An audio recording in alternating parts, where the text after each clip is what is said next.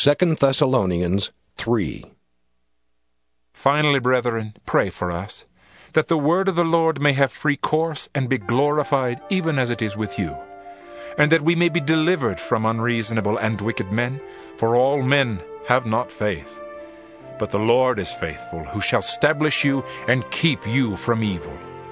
And we have confidence in the Lord touching you, that ye both do and will do the things which we command you. And the Lord direct your hearts into the love of God and into the patient waiting for Christ.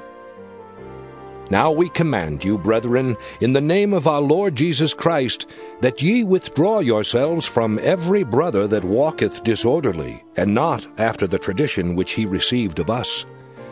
For yourselves know how ye ought to follow us, for we behave not ourselves disorderly among you, neither did we eat any man's bread for naught, but wrought with labor and travail night and day, that we might not be chargeable to any of you not because we have not power, but to make ourselves an ensample unto you to follow us. For even when we were with you, this we commanded you, that if any would not work, neither should he eat. For we hear that there are some which walk among you disorderly, working not at all, but are busybodies.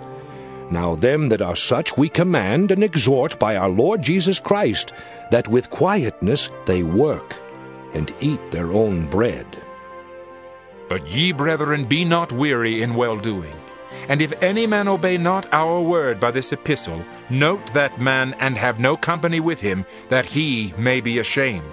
Yet count him not as an enemy, but admonish him as a brother. Now the Lord of peace himself give you peace always by all means. The Lord be with you all. The salutation of Paul with mine own hand, which is the token in every epistle, so I write. The grace of our Lord Jesus Christ be with you all. Amen.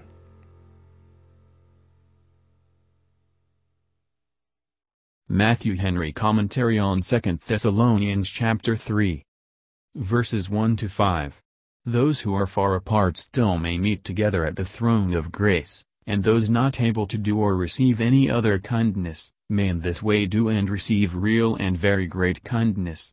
Enemies to the preaching of the gospel, and persecutors of its faithful preachers, are unreasonable and wicked men. Many do not believe the gospel, and no wonder if such are restless and show malice in their endeavors to oppose it.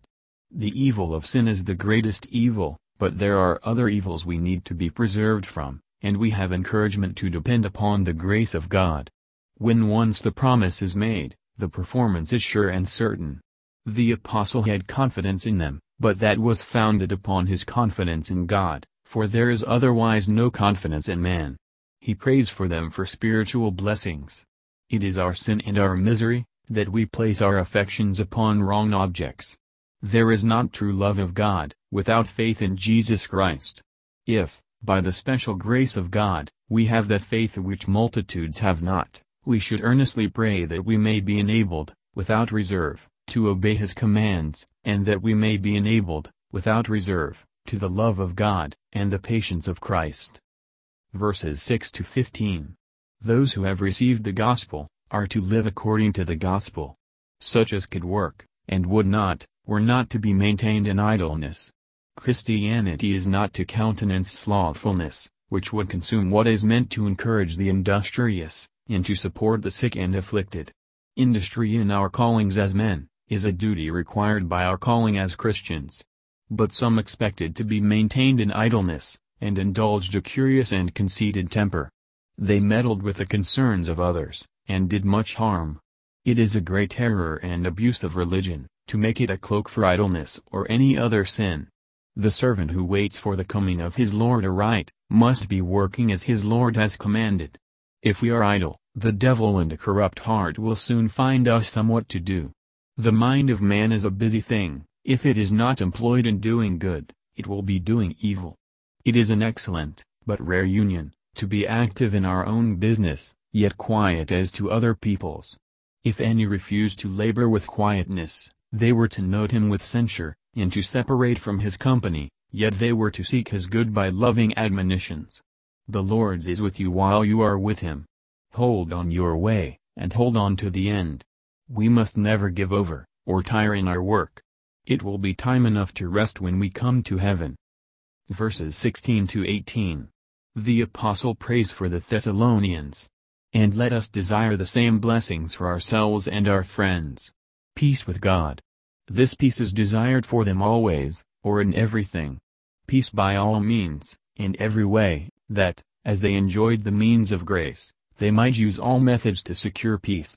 We need nothing more to make us safe and happy, nor can we desire anything better for ourselves and our friends, than to have God's gracious presence with us and them. No matter where we are, if God be with us, nor who is absent, if God be present.